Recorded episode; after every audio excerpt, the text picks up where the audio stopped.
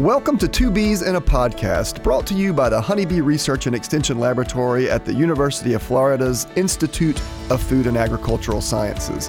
It is our goal to advance the understanding of honeybees and beekeeping, grow the beekeeping community, and improve the health of honeybees everywhere. In this podcast, you'll hear research updates, beekeeping management practices discussed, and advice on beekeeping from our resident experts, beekeepers, scientists, and other program guests. Join us for today's program, and thank you for listening to Two Bees in a Podcast. Hello, and welcome to another episode of Two Bees in a Podcast. Today, we are joined by Kim Skyrm and Jen Lund. Kim is a bee inspector in Massachusetts, Jen is a bee inspector in Maine, and together they work on an amazing program where they teach integrated pest management of Varroa. So you are not going to want to miss this segment. In our five minute management, we'll be talking about how to acquire bees and queens. And of course, we'll finish today's podcast by answering questions from you, our listeners.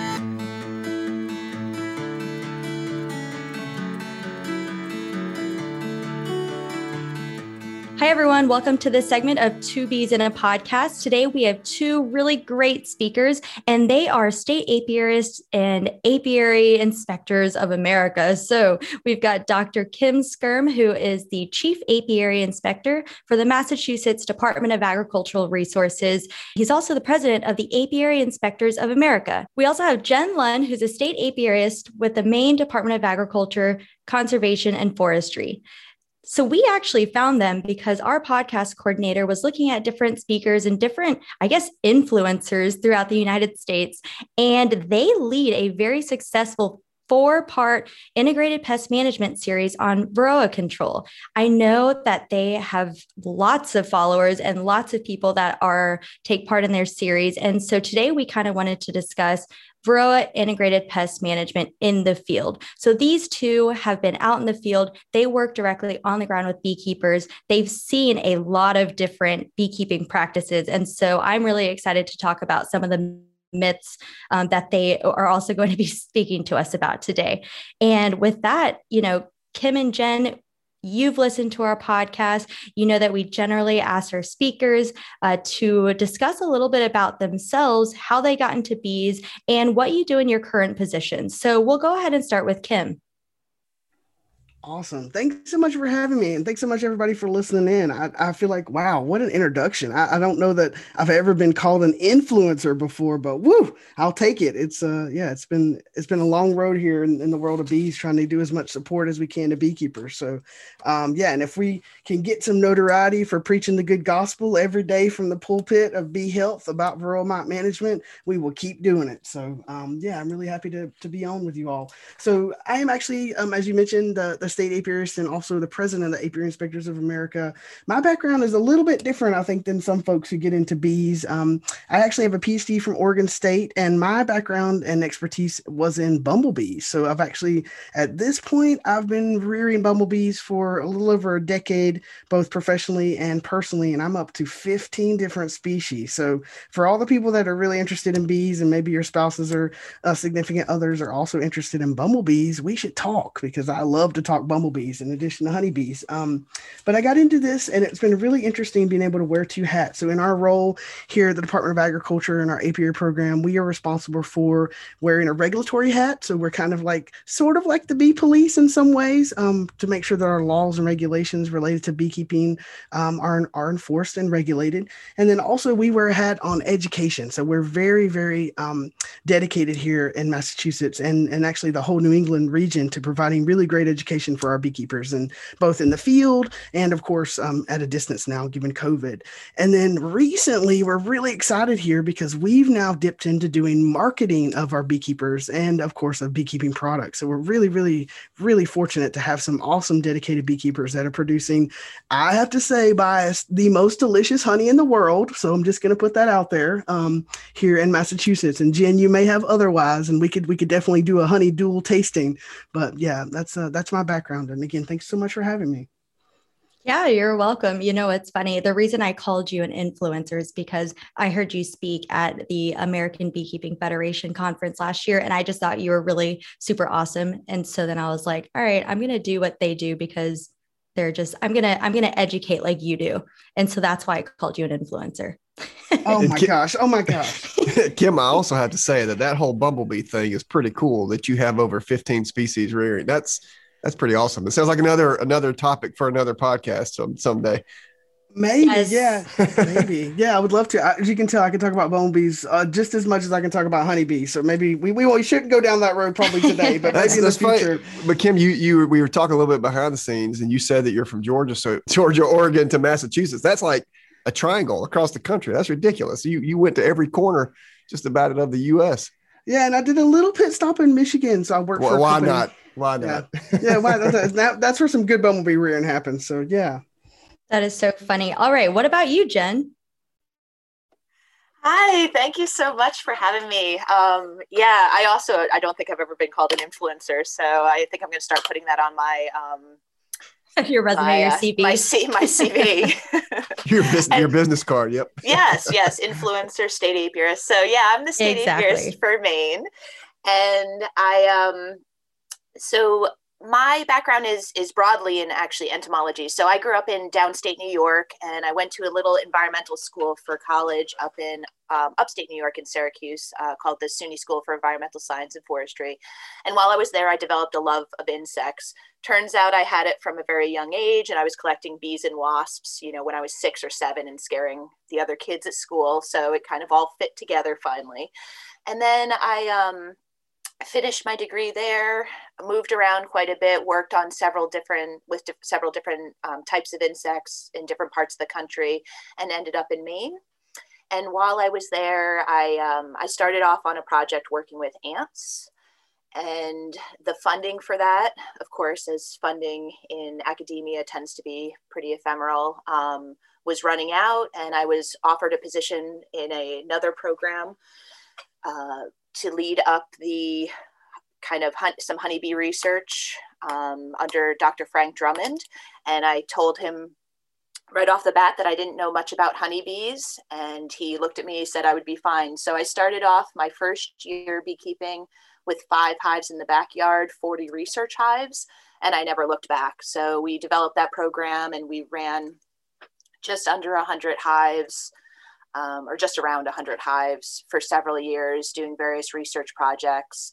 And then um, the position at the state opened up. Our long term state inspector, um, Tony Jadczak, who was in this position for 31 or 33 years, finally retired. And um, the position opened, I applied for it and, and got it. So uh, just like Kim, I have I wear a couple different hats: regulatory as well as education and extension and outreach. Um, typically I give somewhere around 60 talks a year, uh, not only in the state of Maine, but um, in other parts as well for beekeeping clubs, conservation organizations, and other um, entities that are interested in bees in general. So I'm always super impressed that that you all do inspection you know rules and regulation and then you do a lot of outreach. And so i definitely applaud you both for that. I think first of all i'm excited to have you guys on but i think one of the powers of the state apiary inspectors across the united states in, general is that you guys are actually working with beekeepers on the front lines right? So you're seeing what beekeepers see you're you're hearing their experiences you know uh, their troubles their successes. And i I know in the state of Florida, our apiary inspectors are really helpful to us here at the University of Florida as we develop research and extension and instruction programs because they see it. They're they're a great um, conduit between us and beekeepers. They work directly with beekeepers, and I know uh, you guys do as well. And so, you know, as we kind of segue to the topic we wanted to discuss with you both, you know, Varroa is a terrible issue for beekeepers, right? I always tell people it's probably the principal killer of honeybees, uh, at least managed honeybees in, in, in around the world. And and Varroa is really bad. So you guys see beekeepers struggling to manage it, but but the two of you have had a very successful education program for the Northeastern IPM Center for Varroa control and IPM. So Kim, I'm going to start with you. I just want to uh, uh ask a very broad question so our listeners can kind of have the background set for them as we get into this. But what is Varroa IPM? Can you tell us what that acronym stands for and, and, and what it means to you? Yes, definitely, and I and I think I agree with you, uh, Jamie. We have just such a unique uh, lens. You know, I always tell folks that when, when I work with them and do programs, um, that we really do have kind of like a bees and a bees beekeeper lens of what honeybee health looks like, and I think that's makes us really unique. It also makes us really suited to, like you said, to provide support. So, you know, for us, I'll give you just a hair background on how we got into this because Jen and I were fairly newish to our positions, uh, 2015, 2016, coming on board. Didn't really have a lot of um, sort of mentoring or you know uh, didn't have a, a, predecessor to kind of help us um, get into these positions. So we sort of came into fairly blank slates and we're trying to figure out how to provide support and we're asking beekeepers for feedback. You know what do you want to see in these programs? What are the things that you'd like to see the for the state to provide support. What are your really biggest challenges for beekeeping and how can we help bridge that gap whatever that may be to provide the best support? Um, you know using the resources that we have that are maybe limited in our programs but you know full of, of love and passion and, and energy to do that. And one thing that we came up with and kept hearing about and of course are seeing is that these varroa mites are just wreaking havoc. And it's not so much from the mites aspect i mean from the biological perspective their life is beautiful because they're doing so well as a species but unfortunately, beekeepers need to understand that to be able to respond to provide good management. And that gap was was huge. There wasn't even a bridge there. There wasn't even a drawbridge there. So we were trying to figure out how to, to sort of make that um, a little bit easier for them to get accessibility for the materials and also understand how to digest this. And we know that there's a lot of stuff out there on varroa mite management and IPM um, and treatments and, and all the different things you can do for monitoring. But what there isn't is this very specific guide for beekeepers beekeepers that may be in you know inclement um, geographic places that have inclement weather like what we have in the northeast. And so jen and i were looking we're getting this feedback we're doing all these um, you know talks and and getting a lot of discussion going. And immediately we were like okay we need to connect. And then of course we were like oh my gosh we're going to be best friends forever and that's going to be for real. But also we need we have a, a unique opportunity to provide amazing support to beekeepers. And we reached out to the northeastern ipm center. We wrote a, a grant and we got a little less than 20 grand and was able to do what i would consider consider a huge impact um, in that with that money uh, we've actually given out 6,500 varroa mite jars uh, to beekeepers, again for free. This is part of the program. Um, we've given 123 presentations over the granting period. We've done two day long workshops. All day, all we do is talk about varroa mites and varroa mite management. Um, we also have done the webinars that you hopefully will we'll talk about a little later in the show and that you mentioned earlier. Um, they've had 2,500 views to date. We've also given out 15,000 varroa mite IPM brochures that we printed. Um, and and we're actually created in collaboration with our extraordinary extension agent Hannah Whitehead at University of Massachusetts Amherst. I'm going to give you a huge shout out, Hannah, because you were an integral part in making that brochure and these workshops really come to life. So, um, if you haven't thought about honeybee extension, or if you don't have these resources in your state, I would really, really um, encourage you to try to figure out um, who the person is or how to get funding for those positions because they are critical for bee health. Um, and so the other thing that we did is we partnered with the Bee Informed Partnership and um, with their Mite Check map. And so we wanted to do something that offered real time um, uh, support to beekeepers where they could take the data they've collected from using these jars to sample mites and then put that into a system where other beekeepers could benefit from that. So that was kind of our full circle. Um, and I know that sounds like a lot, but again, as you mentioned earlier, state apiarists are really dynamic humans, not only with what we do, but also in how we can be really thrifty with very little fun. So um, one thing that we really are proud of is this program, and, again the impacts. And I think with Varroa IPM itself, so that IPM piece to answer your question, um, integrated pest management. So that pest would be that Varroa mite. Of course, the management of them would be in the host, in this case, the honeybee hive or the honeybee colony.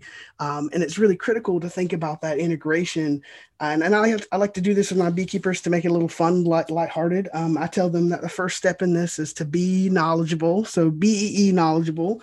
Um, so you've got to know the bee biology, and of course you've got to know this mite biology, which that seems to be a little bit of a hiccup for beekeepers to be able to kind of bridge that gap um, to understand that. And then once you get that down, the basics there, and hopefully enough to understand how these two organisms are interacting, um, you need to you need to be a keeper. You really do. You need to be a beekeeper in a sense that you need to monitor your hives frequently.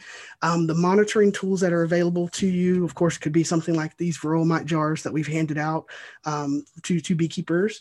Um, and or it could be something simple that you make at home you know something that that you can probably find information on the web for but it's very very simple to, to create this tool but the monitoring is really key to this um, and that seems to be an area that we see a lot of people have kind of issues either getting access to those materials or sort of understanding the gravity and the importance of doing that um, and then once you do that, you can understand now with that biology and your monitoring, you've got enough data, right? You've Got enough information to make some really good decisions of what you're going to do with the management, right? Because this this is an integrated approach. That means you need to bring in a couple of different tools to manage these mites. It can't just be a one-stop shop. You know, you can't buy one box of mite treatments and use the same thing over and over throughout the season. It's not going to give you really great control, and it's going to cause a lot more damage um, to that ecosystem of the hive.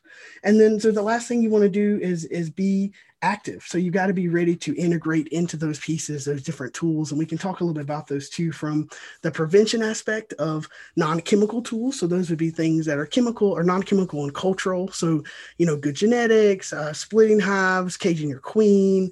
Um, and we, we, can go and dig, dig, into those a little bit more. Um, and then of course, if those things, in addition to using these intervention tools, so those are the points where you want to bring chemicals into the hive. Um, and of course, there's a range of those that are available, miticide products that are registered pesticides for use in honeybee hives. So those would be a little bit different, um, but you want to again kind of integrate those in. That's where that comes in. And then the last thing, which I'm really excited that we get to talk about today, um, this is my probably favorite topic in, in all of IPM, is how to create your own varroa mite plan. And I know all of us have been really busy. We're at home. We're trying to figure out how to juggle kind of our new world here in COVID. But now is the time. It's the perfect time for you to sit, you know, print out some of these plans that we have available. Think about what you want to be as a beekeeper and really get a good plan for how to move forward um, for, for thinking about varroa mite management. And I know that sounds kind of silly because most people are thinking, well, we just want to manage honeybees, right? That's the fun part of this. Unfortunately, you also have to manage varroa mites when you do this. It is critical, or there won't be any honeybees for you to manage. So it's, it's very important to think about that. Kim, one of the things I want to say though is number one, you basically outlined an extension program. This is exactly how ex- a successful extension program looks. And I'll tell you what I'm most excited about was your first step. You're, you know, you and Jennifer got together, and the first thing the two of you guys did is you asked beekeepers what they needed. And I think that that is key and foundational to success and extension program. You know, look at what you guys have accomplished through all of this. And it all started with the right first step. You've got to ask your clientele group what they need and then help them. And I, I really applaud your efforts. This really sounds amazing. Yeah, no, thank you. Yeah, Jen and I, we've been working hard on this, and I know we're we're up in the Northeast in our little world, but we're very very proud of this. So thank you again so much for for letting us be on today. Yeah, I was about to say you are doing extension right. You are communicating science and you are doing workshops that are having long term impacts, which is amazing. So, before I get ahead to my next question, I was just wondering can anybody take your program or is this something that's only for beekeepers in the Northeast? We have actually um, been approached as this has kind of sort of been unfolding and we've been offering more and more resources we've been approached to kind of adapt or offer kind of this model uh, for other regions and even uh, in the apiary inspectors of america now jen and maybe if you if you want to chime in on that for sure um, and, and our we have a committee that's dedicated to varroa mite ipm uh, management and those folks are even thinking about doing a large scale a program writing a, a, bigger grant right to do this on a much larger sure. scale in north america so um, yeah unfortunately at this time it's only available for beekeepers in the Northeast and specifically in New England. Um, but uh, yeah, would love to see something like this get adapted at a much larger level. Yeah, maybe like somewhere in Florida. yeah, it's a, it's a really great program. We're um, we're really excited to see that other areas of the country are are interested in in adapting what we've done to kind of their their local systems. Great. And I know that you were talking about collaboration and how you were working with the Bee Informed Partnership as well. Um, we actually had two individuals from the Bee Informed Partnership on one of our podcast episodes discussing, you know, most effective and least effective um, mite management tools. And so, Jen, my next question is for you. You've been in the field, you've worked with many beekeepers, and what would you consider some of the most effective or least effective mite management tools um, being used out there? Yeah, that's a that's a good question because there's a lot of things that are being used out there. Um, I usually, when I'm discussing management options with beekeepers, I usually give them uh, some basic guidance when they're, especially when they're looking on the the internet for information is that for any thing that you're thinking about trying in your hive, you should really see it in three reputable places. So for instance, a couple years ago, banana peels, putting banana peels in your hive where was a thing um, that people I were remember super, that. Mm-hmm. Uh, and you know, it was a weird idea. It didn't make any sense. It doesn't actually do anything. Um, but you know, you want to be careful of anything that says that it's a silver bullet that this will control your problem. Mites are not. There is no easy solution. There is no one size fits all um, program for them. It's really a a dedication to you know making sure you know what's going on in your hives and doing something about it if there's a problem that's really the key to mite management so when it comes to kind of best practices and we have some data on this which is really ex- always exciting to have data to support what you say um, not just your gut feeling. But mite alcohol rolls to monitor are the most effective technique that you can use. And so we ask the beekeepers in Maine every year, we have a survey, and they do something similar in Massachusetts as well, and, and uh, several states. But we do ask the question do you monitor for mites, and how do you do that? And we were able to kind of tweeze apart the data and look at the, those beekeepers who were managing use or that were monitoring using alcohol washes versus those that were using other methods. And we found on average over a three year period that those that, of course, were not monitoring at all had higher losses on average than those beekeepers that were monitoring. And then those beekeepers that were monitoring using alcohol washes had far fewer losses on average than um, those that were using any other method. So we find that, you know, if beekeepers are making really good decisions based on good data which they're getting from their alcohol rolls that they're better able to make management decisions when they need to. And the other the other really great kind of effective management tool that we that we have a little bit of data on as well is pairing both prevention and intervention methods. So kim had mentioned during um, his discussion of integrated pest management that we have non uh, miticide techniques, and then we have miticide, and we kind of break those into prevention. So, uh, management techniques like drone, drone brood removal, splitting hives, uh, caging queens, that would all be preventative. So it's going to keep, it's not going to get rid of your mites, but it's going to keep your mites lower longer in the hive. So it's preventing that buildup. And then intervention when your mite levels get to a point where they're going to be damaging your hive. So the pairing of those is really the key to a successful management program for varroa mites. Um, we find that when we survey the beekeepers, those that are not doing any treatment are having somewhere around 80% losses um, on their hives. So that's that's really large and unsustainable and those that are just using prevention or only intervention, so either preventive me- measures only or just miticides, have higher losses than those that are using the combination of the two. And so that's really the key. So monitoring using a alcohol roll, which is the most effective method, and then when you are making management choices, pairing both the prevention and the intervention and using them both is really where you're going to get your lowest losses. Well, you guys are really inspiring. I have to say, it's really neat that you're able to back up all of these recommendations with data. I love that. Uh, you've really developed a great program. You, you know, Jen, you just mentioned working directly with beekeepers, generating data. You and Kim being able to make very specific recommendations. That's very, very exciting. So, I want to take this a step further. Kim, how do you suggest beekeepers actually create? Their own IPM uh, plan for Varroa? I mean, how do they go about doing this in the first place? Yeah, so this is a tough one. Um, so I think the bit, the first step to any good sort of thinking about um, an IPM plan is considering your apiary and and what you want to get out of it. So you know, what kind of beekeeper are you? What you know, in a sense that you know, are you doing this for honey production? Are you doing this for the love of bees? Are you doing this to rear queens? Are you doing this to you know um, uh, just basically have an, an, another source of revenue of some you know means, or is it something where you want to have um, you know keep just one or two hives, you want to grow your operation. And these are all things that should drive how you think about mite management, and of course, and how you think economically about how you manage your apiary, which will help, right? And, and thinking the big picture.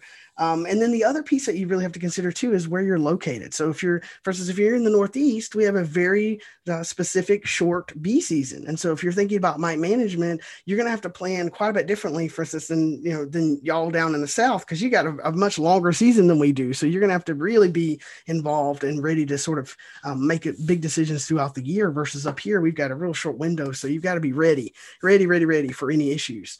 Um, and once you get those two big pieces down, I always recommend um, folks again to go on to the website and we can we'll give you that um, of course at the end and we'll make a plug for it for our program through the Northeastern IPM Center. We've got just a basic um, plan that is just a blank sheet and it has all the fields and you basically are sort of prompted at that point to fill out throughout the year all these different aspects. So when do you think the honey flow may happen? When are you, well, let's go all the way back. When are you getting your bees? Are they overwintered? Are they new bees? Are they packages? Are they nukes? Um, you know, sort of how do you see them growing through the season? When is the peak population of, of adult workers? And of course the brood, when are you going to collect honey? When are you going to put those supers on? Um, those are all the big questions that you need information for. And if you're a new beekeeper, that can be really hard to come up with that information. So I always encourage folks to reach out to their local um, beekeeping clubs or associations and try to really get some good mentors and have some good conversations um, with folks and get that information if you're brand new to this um, yeah it's it's really uh, they're a very very supportive group and once you get those basics down, now you got to dig in. And you, uh, once you use that, you can sort of tailor how you would like to keep your bees. So, for instance, some of the mite products that are available that are chemical um, aren't allowed to be used when honey supers are present, right? And so you might be really restricted on when you can use those products. And if you pair that IPM plan that we've got on the website there with the IPM brochure, it's nice to have both of those open because we really have digested uh, the Honeybee Health Coalition, Coalition's Varroa Mite Management Guide, which which is awesome, by the way. That is definitely the Bible for mite management. Um, we've really pared that down and made it very condensed in that brochure form. So you can sort of get like the cliff notes, so to speak, of, of varroa mite management um, and definitely for the tools that are available. And when you dig into that, you'll kind of be limited, right, in what you can apply based on the season. So, and I always recommend to print out a couple of copies, use a pencil. You're going to have some scribbles and, and do some erases because you're going to go, oh boy, I can't use that then. I've got Honey supers on, or oh, wait wait, you know, I need to actually go back because I might take the bees may not have enough uh, population at that point to apply this, or maybe that's too long of an application period and I need to be able to move my hives, or maybe I want to, you know, uh, uh, split them or whatever. So you've got to really consider those different pieces. And it might take you a couple of tries to get a really good plan. And again, if it's in pencil, as the bee season progresses and Mother Nature does her thing with our weather, uh, wherever you are, you may need to scratch out some of your plans and, and make some make some uh, changes. And I think there's a, a little note section down there for you to kind of have those options um, to have that flexibility. So the biggest thing is is to figure out the big questions first, and then you can sort of dig into that. And, and as Jen mentioned, um, we do have a really great set of tools as beekeepers um, to manage these mites, both from the prevention or the intervention aspect of, you know, cultural things that you can do, physical things you can put on the hive uh, to help, you know, or split or queen cage or whatever, drone brood trapping, to actual you know, chemicals that you you would purchase that are miticide products. Um, the other thing that I want to just make a plug for is if you are a beekeeper um, doing using these miticide products, they are registered pesticides. So you need to be mindful that the label of these products is the law. And, and in addition to that, you need to make sure you read that label and follow the directions on there, including what we call PPE or personal protective equipment, which is something you also need to plan for when you buy these things um, because you know may need special gloves, you may need eyewear, you may need uh, a respirator, you may need other tools to be able to apply them uh, in a safe manner. That again is according to that label um, and if you have questions about labels or if you have questions about how to produce a plan, your local, you know, honeybee extension agent, which again, um, I want to go back to you, Amy, because you're doing fantastic work down in Florida. And as Jen mentioned earlier, we would love to have every state have an extension person dedicated to honeybees, but you're a great source of a wealth of information to help folks do something like this. Um, and we see this, I'll make a shout out to Emma uh, Mullen and Cornell, who has done a really great job of providing this kind of real time support to beekeepers. And if you don't have an extension agent, the apiarists like ourselves, Jen and I, will, or most of us in other states, um, will be happy to help you to create a plan or even look over your plan. And if you have questions or, or sort of don't understand, um, you know, how you could integrate these pieces in, um, it's yeah, it's it's really fun to start with this. It's kind of like a little bit of a puzzle. You know, you've got you kind of know the basics of bee biology, you know the season, and now you've got to figure out how the pieces fit to manage in a way that keep your mite levels very low. And so, as Jen mentioned earlier, the monitoring of this is also really important. So I should have went back and said that at the beginning. We don't want you to just dive right into treatments. We don't want you to treat on a calendar because that's not effective. We want you to treat as needed.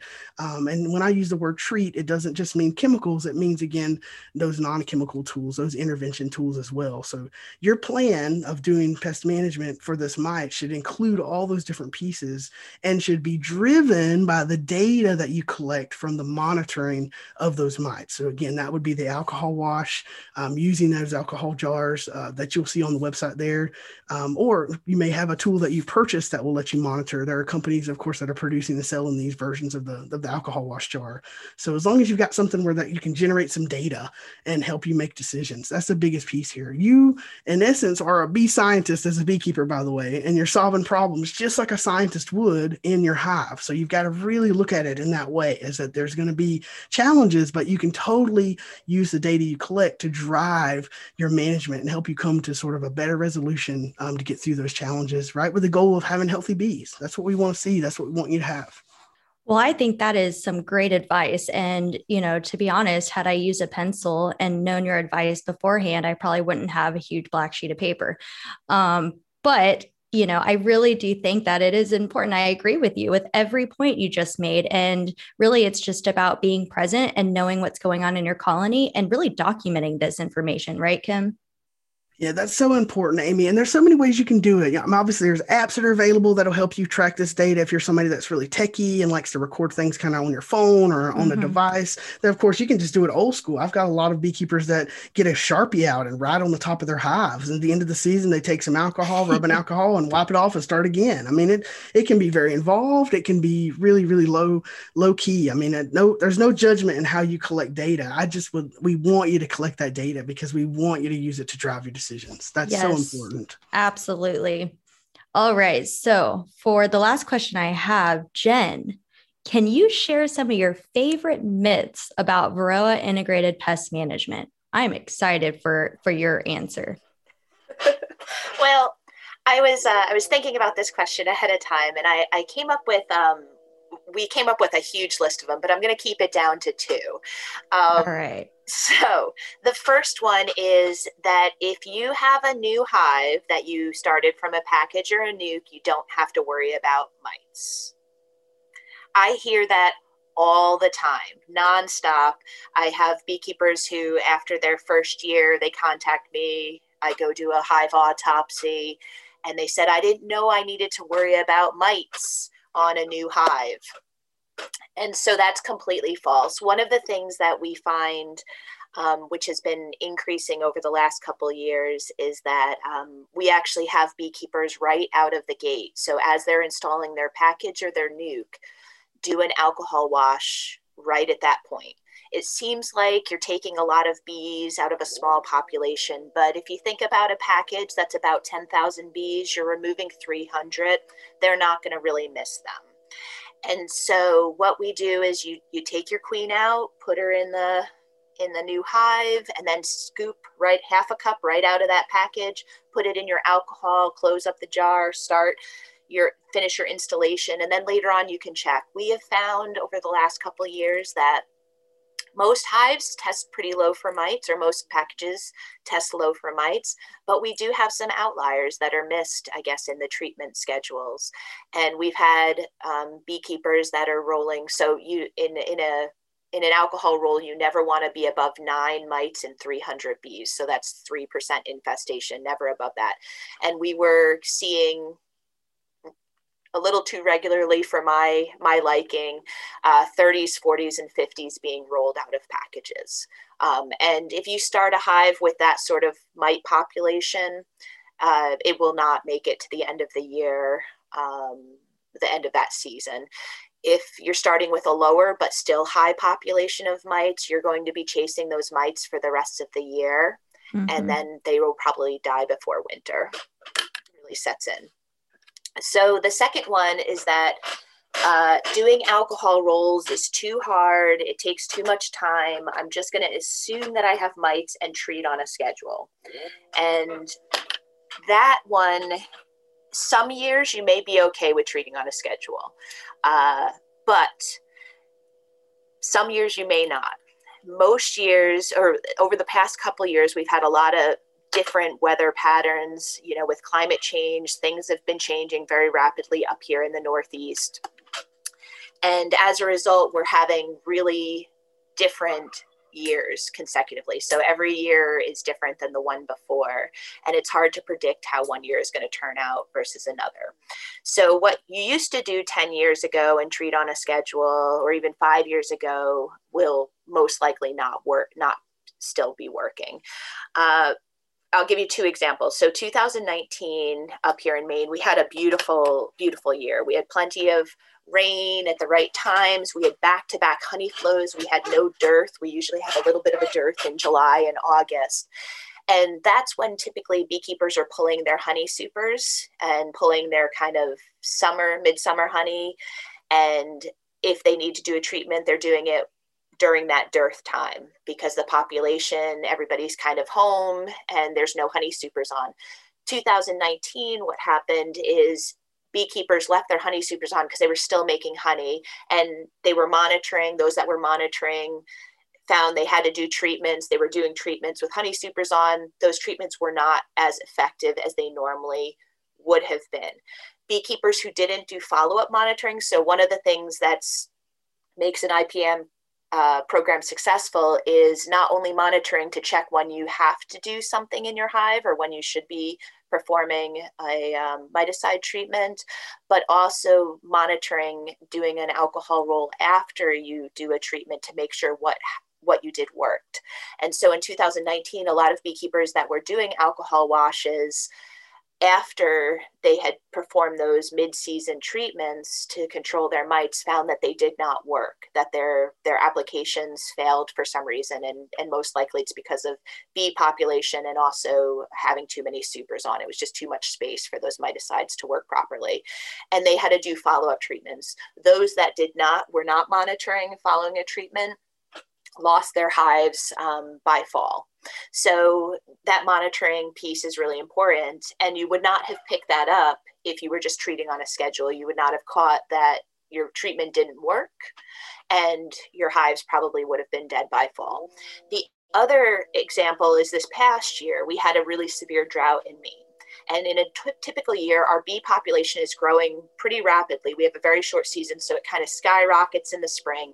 Your mites are are keeping pace and they kind of are also skyrocketing, but they're delayed so they don't overtake the mite population until we get to the middle of the season when our bee population starts leveling off and they start prepping for winter, but the mites are still increasing because there's brood. What happened this past year with the drought is that a lot of hives were food stressed, so they didn't grow as the angle of their growth was a little bit more level and so the mites actually were able to grow at the same rate that they normally do because there was still brood in the hive, but the bees were growing slower than they normally do. And so mites were actually a problem earlier in the season than they would in a normal year. So beekeepers who were monitoring regularly found that out and were treating on average two to three weeks earlier than they would have normally if they were treating on a calendar.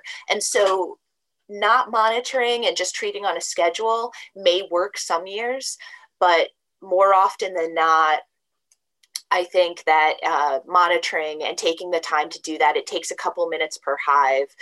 Taking the time to do that will really hone in when those treatments are are the are being made at the best time. You want to make sure that you're hitting those mites when they need to, you're knocking them down when they need to be knocked down, and not just kind of shooting randomly at the hive.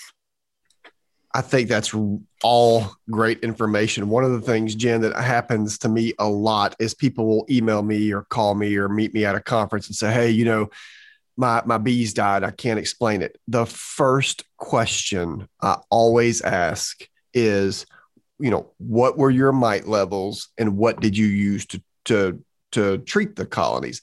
And they, oh, no, no, no, no, no. Don't worry. I treated back two months ago. It's okay. I, I had them under control. It's not a problem. Or I just finished a treatment and then they died. Don't worry. It wasn't mites.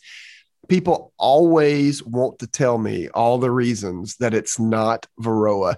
And, and I always tell people, you know, if, if you are talking to me and tell me, well, I don't know what my levels were, or I, I, you know, it's been a few months since I treated, then my mind automatically assumes that Varroa killed the bees. And I think one of the things I, I often tell people this and see if Kim and Jen, you guys agree. I often tell people, you know, for some reason over the last 20 years, we have convinced ourselves that Varroa don't kill bees you know, the commercial beekeepers know this, but a lot of the hobbyists and stuff that we've just convinced ourselves Varroa don't kill bees. And we we think of every other reason that our bees die, you know, pesticides, nosema, whatever. But it's often Varroa. And I think, Jen, your advice there about checking levels after you treat to make sure the treatment works is absolutely spot on. I mean, I agree wholeheartedly. Yeah, one of one it's it's really interesting. So it's uh, when I first started this position, we had um, so because we asked the beekeepers what they what their practices are every year, um, we only really had about eleven percent of beekeepers that were monitoring using alcohol rolls and about 50% monitoring in some form for varroa a lot of that was i don't i was looking for varroa on the adult bees which we know with the way our eyes are, you're not going to see uh, you're not going to see a lot of mites on the back of bees just because of their biology and all that. So we only had about 11 percent um, and a lot of beekeepers, when when I asked them when I first started why their hives, why they thought their hives were dying, a lot of it was moisture issues, or it was too cold, or it was all these other reasons. And you know, I knew in my heart of heart that it was really Varroa was driving a lot of this loss. And I have seen over the last four or five years this change where we have, because we've been talking about it so much, now we have 50% of people of our beekeepers are now using alcohol rolls, which is pretty amazing. 75% are monitoring for Varroa. Most are using two different methods. So they're using maybe a sticky board and alcohol roll at the same time to kind of look at two different aspects of how their mites are increasing. Um, and the number one causes constantly on survey now is varroa mites and viruses. They're, the, the beekeepers up here, just because I think we're talking about it so much, really are recognizing that um, that is their, their number one driver of losses you guys really have put together an amazing program. In fact, uh, Kim, you had mentioned some of the websites earlier while while uh, you were answering your question. So I brought it up on a separate screen and was looking at the stuff that you guys have produced, including your presentations and the Varroa IPM guide. Kim, can you can you plug some of these things? And I just want to make sure that our listeners know that everything that Kim and Jen have referenced, we're going to make sure and put in the show notes to today's program. But Kim, I want to give you a chance to tell us uh, what some of those resources are that you and Jen have produced because I, have been looking at them and, and they're really amazing and support everything that you guys have been talking about. Oh yeah, definitely. No, thanks so much again. I've yeah for to be able to share this. Um, so we again um, have a huge a huge uh, shout out and thanks to our granting agency for the funding for this project, the Northeastern IPM Center.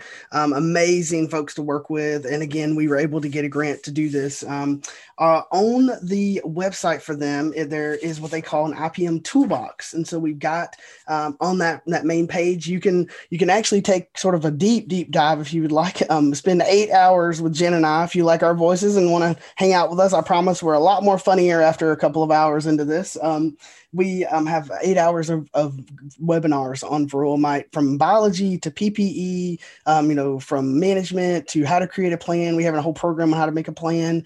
Um, yeah, so you can get all of that and sort of dig in quite a bit more. We also have a link to the plan itself, so you can download kind of a blank template for that.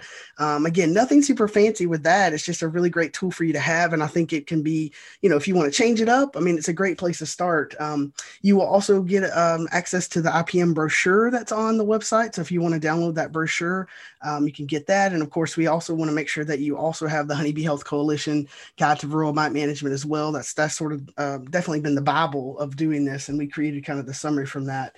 Um, so that's all on that main page. And if you go into that and you have questions, we're always happy to help. Um, you can reach out, of course, if you're in Maine and Massachusetts, one of our beekeepers. If you'd like additional support, let us know. There is a picture too of what a varroa mite jar looks like that we have made for beekeepers. It's super easy to make one at home if you've got a canning jar um, that has a, a, a solid lid, a removable solid lid, and has an option to put a piece of screen in. You can make your own jar, and we have some guides in there um, in the presentations on how to do that. And we actually, like I said earlier, have been giving out these jars and screen and stuff. So if you've got questions or can't sort of figure out how to make it work, um, you can reach out to us. And then finally, I do want to give one plug. And again, thanks, Jamie, for letting me do this um, for the Apiary Inspectors of America. So we are, um, as the president of that organization, we represent apiary inspectors um, in the US and Canada. And so we've got a very dedicated bunch of apiary inspectors um, here in, in North America, really to service you as a beekeeper. So if you've never heard of the term apiary inspector, if you're not sure who your state apiarist is or apiary inspector, this would be a great place to go. Um. And those folks, um, you can get onto our website and see all the different apiary inspectors for the state, territories, and provinces that you live in um, and get a really great um, resource to reach out to those. Um, they may have a program similar to this. And of course, they would be a great resource for you to bounce ideas off of um, and get additional support if you've got questions about varroa mites or management, or even if you just want some of the states too. Will and our states are similar that. We'll actually we do a lot of visits to beekeepers in the field, so you may be able to get an apiary inspector to come to you and go through your hives and even demonstrate how to do um, an alcohol wash or roll with you um, in the field. So that's one of my favorite tasks to do with beekeepers. I love it, and so especially if they have two hives, I usually start with one and I'll show them how to do it, and then we sort of have like a cooking show. Uh, let them do the other hive, and then I'll step back, and if they have questions, we're there to provide support. So, um, I, and I can guarantee you, I do alcohol washes much better than I cook. So you're in good hands. So, yeah, but, yeah. That is so great. Well, thank you so much, Kim. Thank you so much, Jen. This was a really great conversation. I know that our listeners are going to absolutely love the advice that you have shared. And I'm just very grateful for your programs and what you do for um, for beekeepers uh, across the country. So thank you so much. All right, everyone. That was Dr. Kim Skyrm, the Chief Apiary Inspector for the Massachusetts Department of Agricultural Resources. It's also the president of the Apiary Inspectors of America, and Jen Lund, a state apiarist for the Maine Department of Agriculture, Conservation, and Forestry. Thanks for joining us on Two Bees in a Podcast.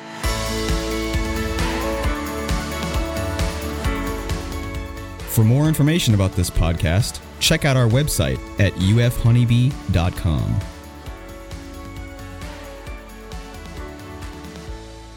So we're recording this five minute management in April of 2021. And I have been receiving a lot of questions about where to acquire bees and queens. And so we are going to make that our five minute management today. And Jamie, I am going to start the timer. Go. That is absolutely one of those questions we get in spring every year. There's usually all of these local bee clubs stepping up and doing a lot of spring training for brand new beekeepers and it's a mm-hmm. great thing to do, right? Because colonies are coming alive. The downside is is that bees are hard to get this time of year. So everybody's trying to find them. So let's do this in two halves. I'm going to talk first about how to acquire bees you know, the actual colonies. And then secondly, I'll tell you how to find some queens. And we'll make sure and link a document I wrote about this topic in the show notes. All right. So finding bees. There's quite a few ways, about six or so that I'll talk about where you can acquire colonies of bees. The first of those, it's probably my favorite, is that's purchasing nukes. Nukes are basically small colonies and in small hives. So usually nukes are sold as five frame nukes and nukes come with those frames. They have honey and pollen, they have brood, they have bees, they have a queen. It's a functioning colony. And when you purchase it, it's usually ready to move over into a full size hive to not miss a beat and continue to grow and expand. They're really a good bang for your buck, nukes are. Packages are the second way I want to tell you how to get bees. Those are, like the name implies, just a box of bees. Usually you get them by pound, the two to three pound package range. They don't come with combs, they don't come with brood or honey or pollen. Packages, if you purchase a standard package, usually comes with about three pounds of bees plus a queen. The queen is suspended in that package in a separate cage, and that's because she is not the mother of the bees in that package. So they keep them separate, but in the same thing. Packages are good economically, they're cheaper than nukes but they have a lot of work to do to get established, right? They have to build comb, produce brood, and all of this stuff. You can also purchase full size colonies. And of course, full size colonies are ready to go, right? You're purchasing a functioning production colony that's ready to just jump and get moving. The downside of that is that they tend to be more expensive. This is probably the most expensive way, in fact, that you can acquire colonies. The fourth way is you can put out swarm or bait hives, monitor them with regularity, and see if colonies will move into those. And if they do, it's a free way or a nearly free way to acquire colonies. It's not quite free because you have to purchase the bait hive or the swarm trap and you have to monitor them. But you know, the bees themselves are free because they'll move in. Those that's good because it's a relatively cheap method. Uh, but there's some downsides. If you live in areas African bees are present, you know, there's a reasonable probability you might end up with an Africanized colony. Uh, you know, so there's just some other things that can result as that. Cutouts is the fifth way. Now, cutouts are real simple. Basically, you are removing a colony that is already established somewhere someone doesn't want it to be. You're taking it out of the wall of a house, out of a chimney, out of a water meter box. Just, you know, uh, uh, there's people whose job it is to do this. So, just a word of warning that might be considered pest control wherever you live. So, if you're performing cutouts, you might be engaging in pest, pest control, again, depending on where you live, and you might need a license and specific training and insurance. Nevertheless, a lot of beekeepers acquire bees by removing them on behalf of other folks. And then the sixth way, the final way to acquire bees is by splitting colonies. By splitting colonies, if you have bees, bees make bees. And so you can take a colony, split it, and make it two. This is a really cheap and economical way to do it. It's a very natural way to do it, and it can be part of standard management practices. So acquiring queens uh, is a little bit easier, and because you're not having to purchase whole colonies, it's a little bit cheaper too, right? So how can you get queens? There's five quick ways I want to share with you. The standard way is purchasing mated queens. There are people whose job it is to produce mated queens. You can purchase them. They will come to you in the mail in little wooden cages or plastic cages. You also similarly can purchase queen cells, usually from the same places you purchase mated queens. You can even purchase, as a third option, virgin queens from the same place that you purchase mated queens.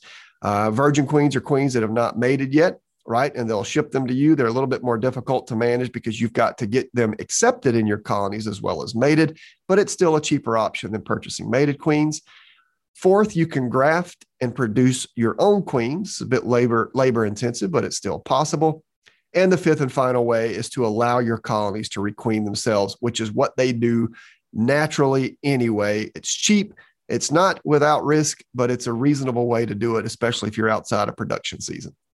So, you know what, Jamie, I can tell that you're really good at time management and it's because you were able to answer the question with eight seconds left in well, uh, in the five minutes. So well, was, congratulations. Well, thanks. I was honestly a little nervous because when I was cruising through the bee part, I was like, well, I'm spending too much time talking about the bees and not going to spend enough time talking about the queens. But the good news with all this, Amy, is we've got this document. We'll link in the show notes, and folks can read all about it. I think the bigger thing to remember with bees and packages is that there's times of years that they're relatively easy to get in times of the year that they're not so easy to get, right? And then mm-hmm. early spring is when everybody wants bees, colonies, packages, queens, nukes, etc.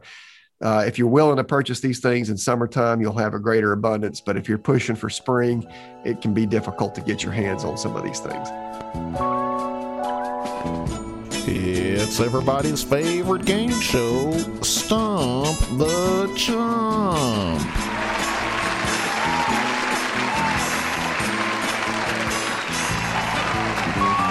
Welcome back to the question and answer time. Uh, we've got three questions today. We always have three questions. So I don't know even know why I preface with that, but I'm excited to share the questions today. Jamie, the first question was actually from someone who took our Master Beekeeper program. And this was at the apprentice program. And he was wondering, you know, what is crosswire foundation and does it differ from crimped wire? All right. That's a very interesting question I've also never received. So I love the fact that you listeners out there are asking some fantastic questions. All right. So they are different. Crimped wire foundation means the wire is already in the foundation. Qu- cross wire is something you do to it. All right. Let me explain what I mean. Crimp wire foundation is when wires are embedded by the manufacturer straight into pure beeswax foundation.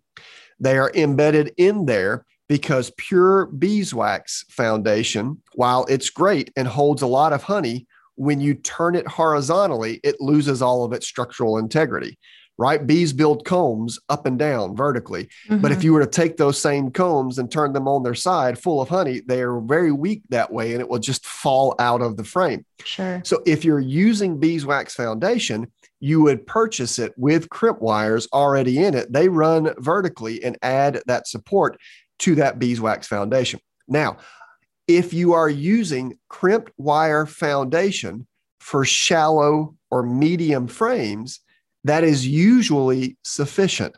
When you you know have those crimp wires already in that foundation it usually adds enough structural integrity that if you put it in those smaller frames there's a low risk of the combs bursting through the frame when you turn it sideways. But when you are using crimp wire foundation in deep frames you want to reinforce that foundation by running wires horizontally through the frame and that process is called cross wiring. You cannot purchase cross wired frame. It is foundation. That is something you do to it after you've purchased it. So, people who use crimp wire foundation, those wires again run vertically up and down. You put that into a deep frame, and then you would want to reinforce that wired foundation by cross wiring it, running wires horizontally through the frame to add that extra support. And again, you do that on deep frames because there's so much weight of sure. comb in those deep frames. I see a lot of people do it for shallow frames and medium frames as well. And incidentally, that's why the end bars of shallow, medium, and deep frames have pre drilled holes in them. Those pre drilled holes are made to accommodate the cross wiring that you do mm-hmm. after you put in the crimp wired foundation. Okay, so they're used together. It's not like exactly, yeah, exactly. But you don't purchase cross-wired foundation. Mm-hmm. You have to make it that way mm-hmm. once you purchase it, and it just helps with the stability. Absolutely. Great. Okay. So, for our second question, um, we have had, so, you know, we always talk about getting a mentor, and that's usually the best way to get started into beekeeping is finding a mentor. So, we had a listener who sent us an email and they said that their mentor has been beekeeping for a really long time. And he said that queens today just don't last as long as they used to. And so the questioner was asking Are queens dying earlier than they used to historically, or what's the deal with that? I love this question principally because I'm struggling internally as well with this issue. And let me tell you mm-hmm. why. One of the things that the Bee Informed Partnership has shown that beekeepers routinely say is the leading cause of their colonies is poor quality queens. And anytime I give discussions or talks or lectures or engage with people about this topic, you will commonly hear that statement queens aren't as good as they used to be. They don't live as long as they used to be. They run out of semen faster than they used to. And so, this is a very important topic. Amy, I don't know if that's a true statement or not. I also don't know if it can be known if it's a true statement. And let me tell you hmm. why that's the case. When colony collapse disorder was born in 2006, we started looking at colonies, we, the scientific community and beekeepers, in ways that we never have before. There's been surveys of beekeepers, um, um, colony surveys for diseases and pests. There's samples being collected and held in freezers. We're looking at loss rates, real loss rates, for the first time in the history of beekeeping. And we are discovering things now about our bees that we never knew before. For example, you know, the Bee Informed Partnership tells us that the average yearly loss rate's 40%. And people will say, well, that's not normal. And they'll base that whole it's not normal off the idea that in the same surveys, beekeepers say 15% to 20% is normal. Well, we don't really know if 15 to 20% loss rates are normal. That's just what people say they feel should be normal. So, what does this have to do with queens? Well, everybody remembers the good old days when queens didn't die, you know, didn't die. They lasted for 15 or 20 years. Well, I'm not sure those days ever really existed. You know, we we always it's it's it's a human thing to look back at the good old days with nostalgia, mm-hmm. with you know the good old days when this was the bees were stronger, the swarms were bigger, the queens lived longer, the bees made more honey. yeah. But the problem is, Amy, we don't have data on any of that stuff. Sure. No one there. I can't find good studies about the longevity of queens prior to 2006 when people started looking with regularity at the longevity of queens you know, I did a study around that time where we were seeing uh, we, we were following some commercial beekeepers colonies who and the queen longevity in those colonies and we're finding that you know a lot of them turned over within six months some still in eight months some still That's in 10 crazy. months yeah and yeah. some still in 12 and 12 months and so we were asking ourselves, well, is this normal? The problem is if you don't clip and mark your queen, you don't know what the longevity actually is. A lot mm-hmm. of people who don't clip and mark their queens might have two or three turnovers in a year, but swear they have the same queen in there. And the reason you have to clip your queen is because marks come off. The wings don't grow back. If so, so the only way to really know if you've got the same queen from season to season to season is is to clip her because you can see that clipped queen.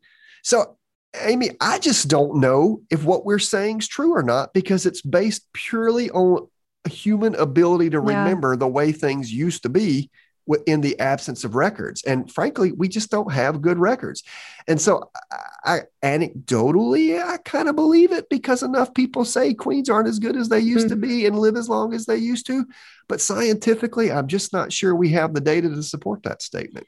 I kind of wonder, you know, in 20 years, what we're going to look back on for 2021 and think of it as you know, we're living in the good, good old days, I guess. yeah, we're, we're living in tomorrow's generation. Good old, someone once told me, oh, we, we all harken back to the good old days. In the good old days, people had to hand wash their clothes in a tub. I don't remember that being. Wait, you don't still do that? no. So the point is, is we all look back with nostalgia, but in reality, life was hard in the good old days, right? So sure. it's, so I just, I just don't know if we have the data to support that statement. And unfortunately, without the data, we can all say whatever we want to. We, we all, I'll give you a very classic example, Amy, to support this. Varroa, okay. before Varroa were here, things were terrible. Well, that's true. I mean, sorry, before Varroa were here, things were great. Now Varroa here, things are terrible. Well, I, I buy into that. I really do. But if you look at the National Ag Statistics Service that's been monitoring honeybee colony numbers in the US since the late 40s, sorry, the late 30s. What you'll see is prior to the introduction of Varroa, we had a net loss of colonies about a percent a year. So everybody's like, well, Varroa's killing colonies everywhere. It's the worst. Everything's terrible. Well, since the introduction of Varroa, we've had a net loss of colonies per year of about 0.4%. It's actually gone down since the introduction of Varroa into the US. So it's just really hard to know what things were in quote the good old days because mm-hmm. we just don't have good data. So maybe queens are worse than they've ever been. Maybe their lifespan's shorter than it's ever been. I just don't know that we have the data to back up the anecdotal stories. Sure. All right. So for our third question, this person wants to move all their stock to VSH. What is the best way to go about this? Easy breezy answer here. You go kill all of your queens. Seriously, this is cool. You, you, you, euthanize really all your queens and you do it on the day that you've got queens arriving that you've purchased from a VSH queen breeder. So VSH means Varroa sensitive hygiene. There are lots of breeders who specialize in the production of Varroa sensitive queens. You order reputable stock and how you find the reputable breeders is you you do a little bit of homework. You contact folks who've used VSH stock see uh, some sources of VSH stock that they trust that they really endorse, get a, some good word of mouth endorsement. You might even call the breeder and say, How do you maintain VSH stock? If they're willing to talk with you and you've got good recommendations, you place your order for queens. When they come in, you dequeen all of your colonies from the old stock, you requeen all of your colonies with the new stock. And I tell people if you're going to invest in using a Varroa resistant or Varroa tolerant stock, it's all or nothing. So every year you requeen all colonies with queens purchased from a VSH breeder. Mm-hmm. Why do mm-hmm. I say every year? Because with let me think about our last question. And I just said, you know, in the last answer that I saw with my own eyes, queens turning over as early as six to eight months. So probably in your, if you've got 20 colonies and you requeen them all with VSH stock, that, you know, August 1st, some of them are going to die throughout the year. So the only way to truly maintain that stock is once a year requeen everybody with VSH stock. Because if you allow colonies to requeen themselves and outcross and all of this stuff, mm-hmm. it's really easy to lose the stock. So I go all in. If you're really going to use it, you got to use it and follow a recommendation of requeening once a year with VSH stock. I wouldn't, you know, if I'm working my colonies, uh, if I requeen everybody April 1st and I'm working my colonies in June and see that three of them you know, have requeened themselves, I wouldn't necessarily requeen them with VSH stock. I'll re, I'll reset, push the reset button next year when it's time to requeen everybody. But but I do like the idea of going all in once a year and requeening everybody with the stock from the reputable breeders. All right, and there we have it, our question and answer time.